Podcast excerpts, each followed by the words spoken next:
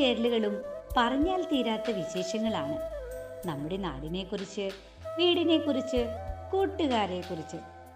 അതെ ഇന്ന് ഈ മുഖമൊഴി എന്ന വിമിയുടെ കുടുംബവിശേഷത്തിലും പറഞ്ഞാൽ തീരാത്ത വിശേഷങ്ങളുമായി നമ്മുടെ മറ്റൊരു കൂട്ടുകാരൻ എടപ്പാളിൽ നിന്നും എത്തുന്നു. എഴുത്ത് വിശേഷങ്ങളും പാട്ടുവിശേഷങ്ങളും എല്ലാമായി വന്നെത്തിയിരിക്കുന്ന പ്രവീൺ കളരിക്കലിന് ഇന്നത്തെ മുഖമൊഴിയിലേക്ക് സ്വാഗതം. ഒപ്പം മുഖമൊഴി ആസ്വദിക്കുന്ന എല്ലാ കൂട്ടുകാർക്കും ഹൃദ്യമായ സ്വാഗതത്തോടെ ഇന്നത്തെ മുഖമൊഴി ആരംഭിക്കുന്നു.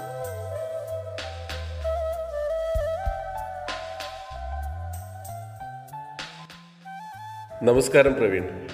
പ്രവീണിനെ കുറിച്ച് കൂടുതൽ അറിയുവാൻ ഞങ്ങൾ ആഗ്രഹിക്കുന്നു. താങ്കളുടെ വിമയിലേക്കുള്ള ചുവടുവെപ്പിനെ കുറിച്ചൊന്ന് പറയാമോ? അതുപോലെ തന്നെ താങ്കളുടെ പ്രവർത്തന മേഖലയെ പറ്റിയും അതിനോടൊപ്പം കൊണ്ടു നടക്കുന്ന കലാജീവിതത്തെ പറ്റിയും അവിടുത്തെ അനുഭവങ്ങളും ഒക്കെ ഒന്ന് പങ്കുവയ്ക്കാമോ? വിമയിലേക്കുള്ള എന്റെ പ്രവേശനത്തിന് ശരിക്കും പറഞ്ഞാൽ ഒരു നിമിത്തമായത് ഫേസ്ബുക്കാണ് എന്ന് വേണമെങ്കിൽ പറയാം. എന്റെ എഫ് പി സുഹൃത്തുക്കളിൽ ഏറ്റവും പ്രധാനിയായ വ്യക്തിയാണ് വിജയ് സി എച്ച് എന്ന് പറയുന്ന ഒരു മാധ്യമ പ്രവർത്തകൻ. അദ്ദേഹം സ്ഥിരമായി എഫ് ബിയിൽ ലേഖനങ്ങൾ എഴുതുകയും അതുപോലെ തന്നെ പല പ്രമുഖ വ്യക്തികളുമായിട്ടുള്ള അഭിമുഖം നടത്തി അത് പങ്കുവയ്ക്കുകയൊക്കെ ചെയ്യുന്ന ഒരാളാണ് അദ്ദേഹം എഴുതുന്ന ലേഖനങ്ങൾ സ്ഥിരമായി വായിക്കുകയും അതുപോലെ തന്നെ അതിന് കൃത്യമായി മറുപടികൾ എഴുതുകയും അതുപോലെ അത് സംബന്ധിച്ച് സംവാദങ്ങളിൽ ഏർപ്പെടുകയൊക്കെ ചെയ്യുന്നത് അദ്ദേഹത്തിന്റെ ഫേസ്ബുക്ക് സുഹൃത്തുക്കളായിട്ടുള്ള ഞങ്ങളുടെ കുറച്ച് പേരുടെ ഒരു സ്ഥിരം രീതിയായിരുന്നു. അങ്ങനെ ആ കൂട്ടത്തിൽ വെച്ചാണ് ഞാൻ എല്ലാ ലേഖനങ്ങൾക്കും വളരെ കൃത്യമായ മറുപടികൾ എഴുതുന്ന ഡോക്ടർ പ്രമീള നന്ദകുമാറിനെ ശ്രദ്ധയിൽപ്പെടുന്നതും പരിചയപ്പെടുന്നതും. ഡോക്ടർ പ്രമീള നന്ദകുമാറാണ് വിമയെക്കുറിച്ച് എന്നോട് സംസാരിക്കുന്നതും വിമയിലേക്ക് എന്നെ ക്ഷണിക്കുന്നതും. അങ്ങനെ നമ്മുടെ പ്രിയപ്പെട്ട പ്രമീള ടീച്ചറാണ് എന്നെ വിമയിലേക്ക് കൊണ്ടുവരുന്നത്. ഗവൺമെന്റ് സർവീസിൽ കയറുക എന്നുള്ളത് തന്നെയായിരുന്നു ചെറുപ്പം മുതലെയുള്ള ആഗ്രഹം. അപ്പോൾ അതിനുവേണ്ടി ചെയ്യാവുന്ന കാര്യങ്ങളെല്ലാം ചെയ്യുമായിരുന്നു.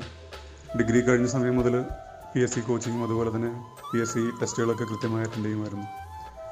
പക്ഷേ ഒരു സർക്കാർ ഉദ്യോഗം കിട്ടുന്നത് വരെ നമ്മൾ വെറുതെ ഇരിക്കുക എന്ന് പറയുന്നൊരു ബുദ്ധി ഒരു ബുദ്ധിമോശമായി തോന്നിയതുകൊണ്ട് മറ്റെന്തെങ്കിലും തൊഴിൽ മേഖലയിലേക്ക് കടക്കാൻ തീരുമാനിച്ചു.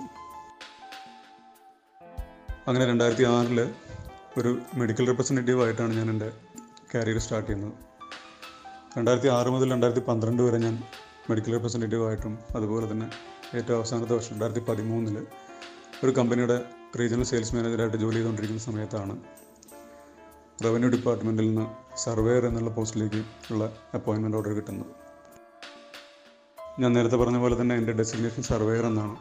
ഞങ്ങളുടെ ജോലിയുടെ പ്രധാന ഭാഗമായിട്ട് വരുന്നത് ഗവൺമെന്റ് പുതിയ പ്രോ- പ്രോജക്റ്റുകളായിട്ടുള്ള നാഷണൽ ഹൈവേകൾ എയർപോർട്ടുകൾ പോർട്ടുകൾ ഇതിനൊക്കെ ആവശ്യമായിട്ടുള്ള സ്ഥലത്തിന്റെ രൂപരേഖ തയ്യാറാക്കുകയും അതുപോലെ തന്നെ ആ സ്ഥലം ഏറ്റെടുക്കുന്നതിന് ആവശ്യമായിട്ടുള്ള സർവേ നടപടികൾ സ്വീകരിക്കുക എന്നുള്ളതാണ്.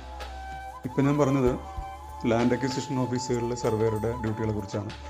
ഇനി ഞങ്ങൾ തന്നെ ഇതേ സർവേയർ തന്നെ താലൂക്ക് ഓഫീസുകളിലേക്ക് പോകുന്ന സമയത്ത് താലൂക്ക് ഓഫീസുകളിൽ ഞങ്ങൾക്ക് ചെയ്യേണ്ടി വരുന്നത് വളരെ വ്യത്യസ്തമായിട്ടുള്ള മറ്റു ജോലികളാണ്. അതായത് അവിടെ നമുക്ക് പ്രധാനമായിട്ടും കൈകാര്യം ചെയ്യേണ്ടി വരുന്നത് ആളുകൾ തമ്മിലുള്ള അതിർത്തി തർക്കങ്ങൾ പരിഹരിക്കുക അതുപോലെ തന്നെ വില്ലേജ് റെക്കോർഡുകൾ അതായത് വില്ലേജിലെ സർവേ സംബന്ധമായിട്ടുള്ള റെക്കോർഡുകൾ കൃത്യമായിട്ട് വില്ലേജിലെ ആളുകൾ സൂക്ഷിക്കുന്നുണ്ടോ എന്നുള്ളത് പരിശോധിക്കുക അതുപോലെ തന്നെ ഈ സ്ഥല തർക്കം സംബന്ധിച്ച് കോടതികളിൽ നിലനിൽക്കുന്ന കേസുകളിൽ സർവേയറായിട്ട് ഇടപെടുക തുടങ്ങിയിട്ടുള്ള ഡ്യൂട്ടികളൊക്കെയാണ് ഞങ്ങൾക്ക് അവിടെ ചെയ്യേണ്ടി വരുന്നത്. ആദ്യത്തെ പോസ്റ്റിംഗ് കണ്ണൂരായിരുന്നു. കണ്ണൂരിൽ ഏകദേശം ഒരു വർഷത്തോളം ജോലി ചെയ്തു. അവിടുന്ന് പിന്നീട് ട്രാൻസ്ഫറായി കോഴിക്കോട് എയർപോർട്ട് ലാൻഡ് അക്വിസിഷൻ ഓഫീസിൽ ഒരു മൂന്ന് വർഷത്തോളം ജോലി ചെയ്തു. അവിടുന്ന് പൊന്നാനിയിലേക്ക് ട്രാൻസ്ഫറായി പൊന്നാനി താലൂക്ക് സർവേയറായിട്ട് രണ്ട് വർഷത്തോളം ഉണ്ടായിരുന്നു. ഇപ്പോൾ നിലവിൽ ജോലി ചെയ്യുന്നത് മലപ്പുറം കളക്ടറേറ്റിലാണ്.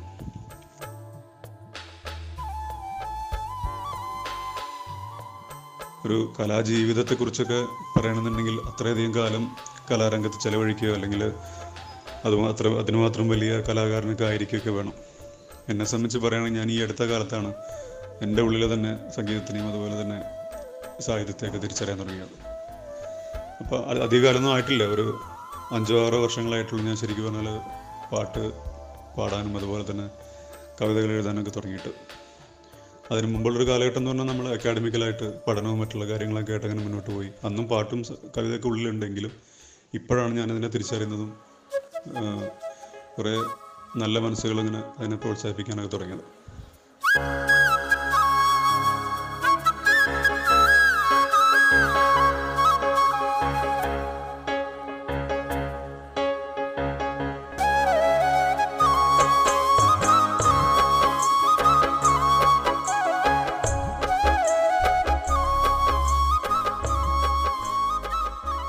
പ്രവീണിന് മറക്കാനാവാത്ത അനുഭവങ്ങൾ അതുപോലെ താങ്കളുടെ കുടുംബത്തെ പറ്റിയും ഒക്കെ ഒന്ന് അറിഞ്ഞാൽ കൊള്ളാമെന്നുണ്ട്.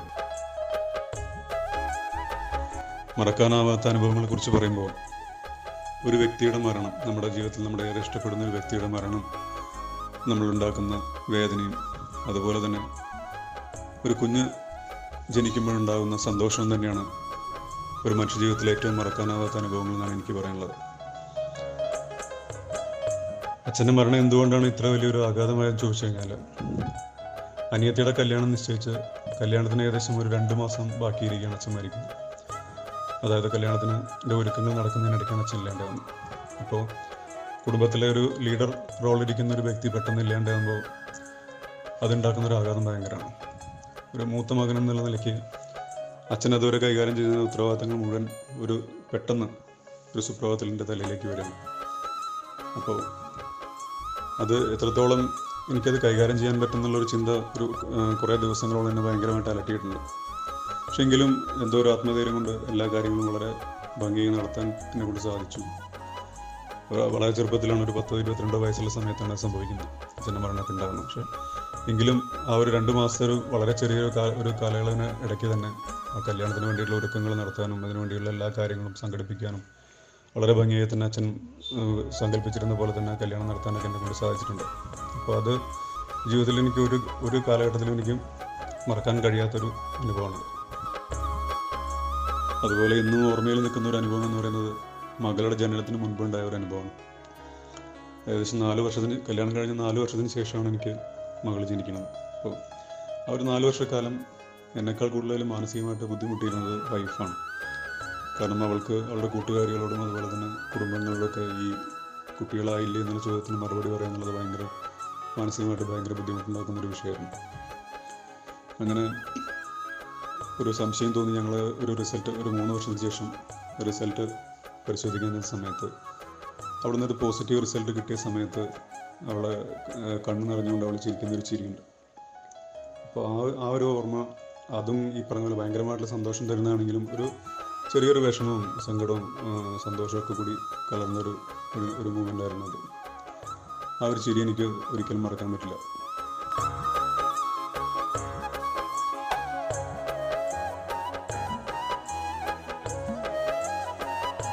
എന്റെ കുടുംബത്തെ പറ്റി പറയുകയാണെങ്കിൽ ഇപ്പോൾ എന്റെ കൂടെ ഉള്ളത് അമ്മയും അതുപോലെ അനിയനുമാണ്. അനിയൻ അനിയന്റെ പേര് പ്രസാദ് എന്നാണ്.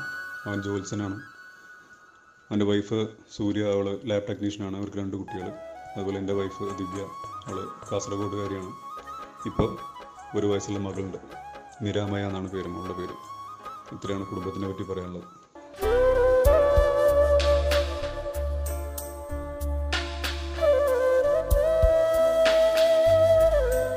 വിമയിൽ താങ്കളുടെ സ്ഥാനം എന്താണ്? അതുപോലെ വിമയിലെ അംഗങ്ങളോട് പ്രവീണിന് പറയാനുള്ളത് എന്തൊക്കെയാണ്? എന്റെ സ്ഥാനം എന്താണെന്ന് ചോദിച്ചാൽ അങ്ങനെ ഒരു സ്ഥാനം അവകാശപ്പെടാൻ മാത്രമുള്ള ഒരു പ്രവർത്തനമൊന്നും വിമയ്ക്ക് വേണ്ടി കാഴ്ചവെക്കാൻ എനിക്ക് സാധിച്ചിട്ടുണ്ടെന്ന് തോന്നുന്നില്ല. കാരണം ഞാൻ രണ്ടായിരത്തി പത്തൊൻപതിലാണ് വിമയിൽ വരുന്നത്. ഇപ്പോൾ ഒരു വർഷം ആവുന്നേ ഉള്ളൂ. അങ്ങനെ വിമ രണ്ടായിരത്തി പത്തൊൻപതിലെ മഴോത്സവത്തിലാണ് ഞാൻ ആദ്യമായിട്ടൊരു പ്രോഗ്രാമിൽ പങ്കെടുക്കുന്നത്. കവിതാ മത്സരത്തിൽ. ആ കവിതാ മത്സരത്തിൽ എനിക്ക് മൂന്നാം സ്ഥാനം കിട്ടിയിട്ടുണ്ടായിരുന്നു. അന്നാണ് അവിടുത്തെ വിമയിലെ അംഗങ്ങളെ ആ പ്രോഗ്രാമിൽ വെച്ചാണ് ഞാൻ വിമയിലെ അംഗങ്ങളെ കാണുന്നതും പരിചയപ്പെടുന്നതൊക്കെ പിന്നീട് അതിന് ശേഷം ഞാൻ എഴുത്തുപെട്ടിയിൽ എഴുത്തുപെട്ടിക്ക് വേണ്ടി ഒന്നോ രണ്ടോ രചനകൾ എഴുതിയിട്ടുണ്ടായിരുന്നു. അതുപോലെ തന്നെ മുഖമൊഴിക്ക് വേണ്ടി ശബ്ദം കൊടുക്കുന്നുണ്ട് ഇപ്പോൾ അതുപോലെ തന്നെ പാട്ടിനോടനുബന്ധിച്ച് മറ്റെന്തെങ്കിലും പ്രോഗ്രാമുകളൊക്കെ വരുന്ന സമയത്ത് അതിൽ പാട്ടുകൾ പാടാനൊക്കെ ശ്രമിക്കാറുണ്ട്. ഇത്രയൊക്കെയാണ് എന്നെ സംബന്ധിച്ച് ബിമയിലെ ഒരു പാർട്ടിസിപ്പേഷൻ എന്ന് പറയുന്നത്. ഇനി ഇത്രയും കാലത്ത് എന്റെ ഒരു എന്നെ അറിയാവുന്ന ആളെ എന്നെ മനസ്സിലാക്കുന്ന ആളുകളാണ് എനിക്ക് എന്ത് സ്ഥാനം തരണം എന്നുള്ളത് തീരുമാനിക്കേണ്ടതെന്നാണ് എന്റെ അഭിപ്രായം. വിമയെ എന്റെ കാഴ്ചപ്പാടിൽ ഞാൻ കാണുമ്പോൾ അതൊരു വലിയ ഹൈപ്പർ മാർക്കറ്റ് പോലെ എനിക്ക് തോന്നുന്നു. കലാകാരന്മാരെ അതായത് എല്ലാ മേഖലയിലും പെട്ട കലാകാരന്മാരെയും അതുപോലെ സാമൂഹിക പ്രവർത്തകരെയും എല്ലാ മേഖലയിലും പെട്ട ആളുകളെ ഇങ്ങനെ അവരവരുടെ കഴിവിനനുസരിച്ച് ഇങ്ങനെ അടുക്കി അടുക്കി അടുക്കി വെച്ചിട്ടുള്ള ഒരു വലിയ ഹൈപ്പർ മാർക്കറ്റ് പോലെയാണ് എനിക്ക് തോന്നുന്നത്.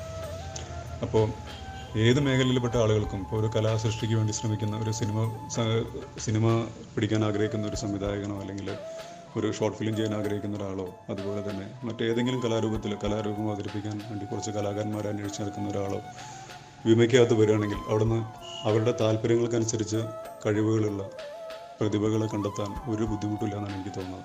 ഒരു സാധാരണ ഹൈപ്പർ മാർക്കറ്റിൽ മാർക്കറ്റിൽ കയറിയിട്ട് നമ്മൾ അവിടുന്ന് നമ്മൾക്ക് ആവശ്യമുള്ള സാധനങ്ങൾ സെലക്ട് ചെയ്ത് കൊണ്ടുപോകുന്ന പോലെ അത്ര ഈസി ആയിട്ട് നമുക്ക് ചെയ്യാൻ പറ്റും. കാരണം അത്ര പ്രഗത്ഭരായിട്ടുള്ള അത്ര പ്രതിഭാതനരായിട്ടുള്ള ആളുകളാണ് വിമയ്ക്കകത്ത് മുഴുവനുള്ളത്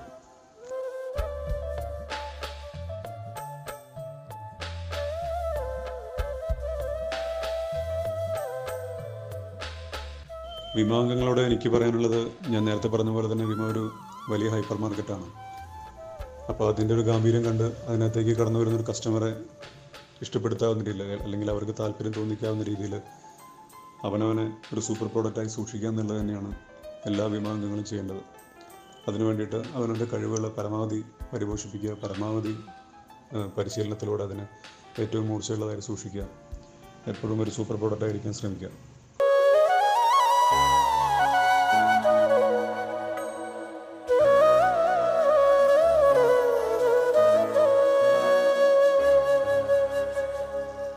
മനസ്സിൽ കൊണ്ടു നടക്കുന്ന അല്ലെങ്കിൽ ചെയ്യാൻ ആഗ്രഹിക്കുന്ന ഒരു ഡ്രീം പ്രൊജക്റ്റ് അങ്ങനെ വലതും ഉണ്ടോ? ഉണ്ടെങ്കിൽ അതിനെക്കുറിച്ച് പറയാമോ?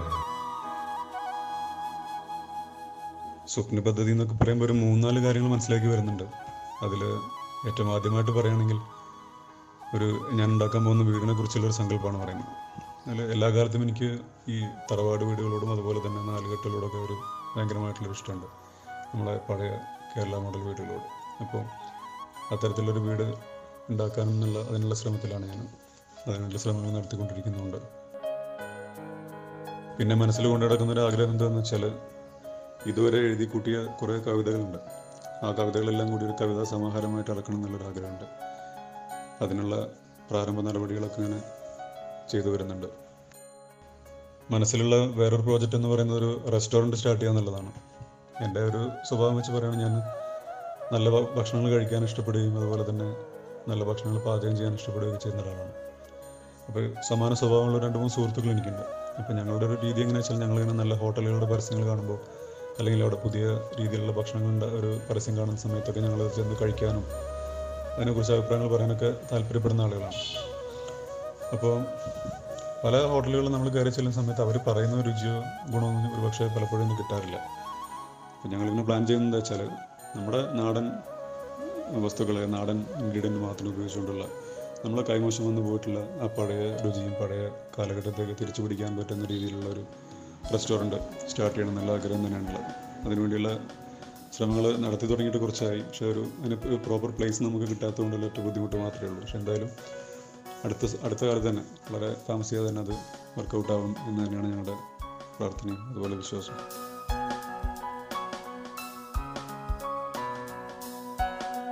പ്രവീണിനെ കുറിച്ച് സുഹൃത്ത് ശ്രീ ശ്രീനിവാസിന്റെയും അതുപോലെ നമ്മുടെ സ്വന്തം പ്രമീള ടീച്ചറുടെയും വാക്കുകളിലേക്ക്. അതിനുശേഷം പ്രവീൺ ആലപിച്ച ഒരു ഗാനം കേൾക്കാം.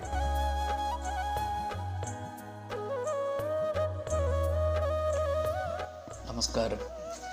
എന്റെ പേര് ശ്രീനിവാസൻ. ഞാൻ എറണാകുളത്ത് താമസിക്കുകയാണ്. നല്ല സൗഹൃദങ്ങൾ എന്നും കൊതിക്കുന്നൊരു വ്യക്തിയാണ് ഞാൻ. എനിക്ക് ലഭിച്ച നല്ല സൗഹൃദങ്ങളിൽ ഒന്നാണ് ശ്രീ പ്രവീൺ കളരിക്കലുമായുള്ളത് ഫേസ്ബുക്കിലൂടെയാണ് ഞങ്ങൾ പരിചയപ്പെട്ടത്. അദ്ദേഹത്തിന്റെ പല ലേഖനങ്ങളും എന്നെ വല്ലാതെ സ്വാധീനിച്ചിട്ടുണ്ട്. പ്രവീൺ ഒരു ബഹുമുഖ പ്രതിഭയാണ്. നല്ലൊരു എഴുത്തുകാരൻ മാത്രമല്ല നല്ല കവിയാണ് നല്ല ഗായകൻ കൂടിയാണ് ശ്രീ പ്രവീൺ. ഫേസ്ബുക്കിൽ എഴുതുന്ന ഓരോ ലേഖനങ്ങളും ഞങ്ങൾ ഫോണിലൂടെ ചർച്ച ചെയ്തിരുന്നു. തീർത്തും ആരോഗ്യപരമായ ചർച്ചകൾ. അദ്ദേഹത്തിന്റെ എഴുത്തുകളെല്ലാം തന്നെ സാമൂഹ്യ പ്രതിബദ്ധത നിറഞ്ഞതാണ്. നല്ല ആഴമുള്ള ആശയങ്ങൾ വായനക്കാരുടെ ഉള്ളിൽ എത്തിക്കാനുള്ള കഴിവ് ശ്രീ പ്രവീണിന്റെ അത് പറയാതെ വയ്യ. പ്രവീൺ നല്ലൊരു കവിയാണ്. അദ്ദേഹത്തിന്റെ വേനൽമഴ എന്ന കവിതയ്ക്ക് സമ്മാനം ലഭിച്ചിട്ടുണ്ട്.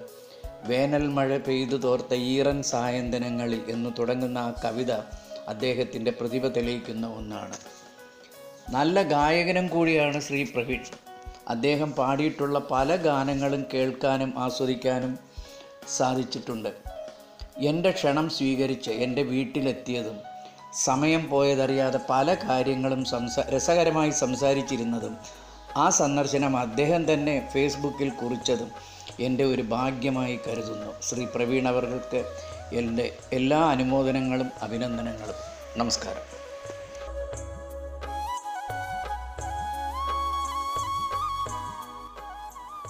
പ്രവീണിനെ ഞാൻ പരിചയപ്പെടുന്നത് ഫേസ്ബുക്കിലൂടെയാണ്. പ്രവീണിന്റെ ചില പോസ്റ്റുകൾ കുറിപ്പുകൾ ഇതിലെല്ലാമുള്ള ചില പ്രത്യേകതകൾ കണ്ടിട്ട് പ്രത്യേകിച്ചും പ്രകൃതി സ്നേഹം മലയാളിത്തം നാട്ടോർമ്മകളുടെ ഗൃഹാതുരത്വം സ്നേഹബന്ധങ്ങൾ ലാളിത്യം തുറന്നെഴുത്ത് ഈ പ്രത്യേകതകളെല്ലാം ചേർന്നിട്ടുള്ള ഒരു നല്ല വ്യക്തിത്വത്തിനുടമയാണ് എന്ന് തോന്നിയിട്ട് തന്നെയാണ് ഞാൻ പ്രവീണുമായിട്ട് സൗഹൃദ ബന്ധം സ്ഥാപിക്കുന്നത്.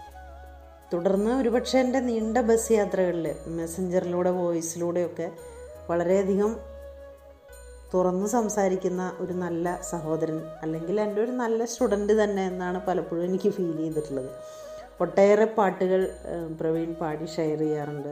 ഞാൻ അഭിപ്രായം പറയാറുണ്ട് പ്രോത്സാഹിപ്പിക്കാറുണ്ട്. ആ സംഭാഷണങ്ങളുടെ ഇടയിൽ എപ്പോഴൊക്കെയോ വിമയെപ്പറ്റിയും ഞാൻ പറഞ്ഞിട്ടുണ്ട്. വിമയുടെ പ്രോഗ്രാമുകൾ ഷെയർ ചെയ്യാറുണ്ട്. അപ്പോൾ ഒക്കെ വളരെയധികം താല്പര്യത്തോടു കൂടി വിമയെക്കുറിച്ച് അന്വേഷിക്കാറുണ്ട്. അങ്ങനെ കഴിഞ്ഞ വർഷത്തെ മഴോത്സവത്തിന്റെ മത്സരങ്ങളുടെ പ്രഖ്യാപനം വന്നപ്പോൾ ആ സമയത്ത് പ്രവീണിന്റെ എഴുത്തിന്റെ ഒരു ശൈലി കണ്ടതുകൊണ്ട് തന്നെ ഞാൻ പ്രവീണിനോട് മത്സരത്തിൽ പങ്കെടുക്കണമെന്ന് പറഞ്ഞു. അതിൽ പങ്കെടുത്തു സമ്മാനാർഹനായി. എന്നാൽ പിന്നെ ഇത്രയും കഴിവുള്ള ഒരു വ്യക്തി എന്തുകൊണ്ട് വിമയുടെ തന്നെ ഭാഗവാക്കായിക്കൂടാ എന്ന് ചോദിച്ചു. ചോദിച്ചപ്പോൾ തന്നെ മുൻപേ തന്നെ വിമയുടെ പ്രോഗ്രാമുകളെ പറ്റിയൊക്കെ കൃത്യമായ ധാരണ ഉണ്ടായിട്ട് തന്നെ പ്രവീൺ അറിഞ്ഞു വിമയെ പറ്റി അറിഞ്ഞുകൊണ്ട് തന്നെ വിമയിലേക്ക് കടന്നു വന്നു. തുടർന്ന് വിമയുടെ ഒരുവിധം പരിപാടികളിലൊക്കെ പ്രവീൺ ആത്മാർത്ഥമായിട്ട് തന്നെ സഹകരിക്കാറുണ്ട്. ജീവിതത്തിലെ എല്ലാ രംഗത്തും വ്യക്തമായ കാഴ്ചപ്പാടുകളുള്ള ഒരാൾ. ആത്മാർത്ഥത സ്ഥിരോത്സാഹി ഇങ്ങനെ എല്ലാം കൊണ്ടും നല്ല അഭിപ്രായം മാത്രമാണ് പ്രവീണിനെ കുറിച്ച് എനിക്ക് തോന്നിയിട്ടുള്ളൂ. ഒപ്പം എന്റെ ഒരു നല്ല സുഹൃത്തും കൂടിയാണ് പ്രവീൺ. ഏറെ സന്തോഷമുണ്ട് പ്രവീണിനെ സുഹൃത്തായിട്ട് കിട്ടിയതിലും പ്രവീൺ വിമ അംഗമായതിലും. അതിന് ഞാൻ കാരണമായതിലും. തീർച്ചയായും പ്രവീൺ ആഗ്രഹിക്കുന്ന ലക്ഷ്യമാക്കുന്ന ചില കാര്യങ്ങളുണ്ട്. ജീവിതത്തിലും ഔദ്യോഗിക രംഗത്തുമൊക്കെ. അതെല്ലാം പ്രവീണിന് ലഭിക്കട്ടെ എന്ന് ഹൃദയപൂർവം ഈ അവസരത്തിൽ ആശംസിക്കുന്നു. നന്ദി.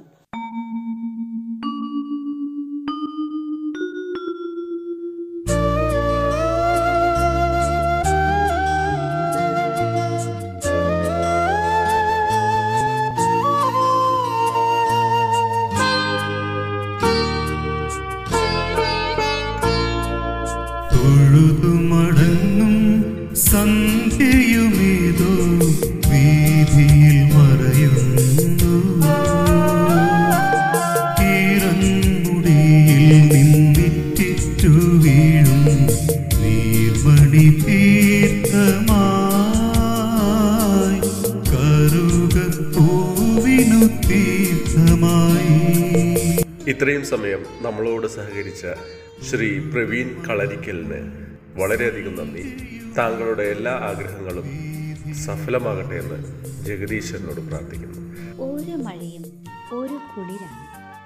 വിമയിലെ പുതുമഴകളാണ് ഓരോ വിമ അംഗവും പരസ്പരമുള്ള നമ്മുടെ സ്നേഹത്തിന്റെയും സൗഹാർദ്ദത്തിന്റെയും പിന്തുണയോടെ പ്രവീണിന് ഒരു നല്ല ഭാവിക്കായുള്ള ശുഭാശംസകളോടെ ഇന്നത്തെ മുഖമൊഴി ആസ്വദിക്കുന്ന എല്ലാ കൂട്ടുകാർക്കും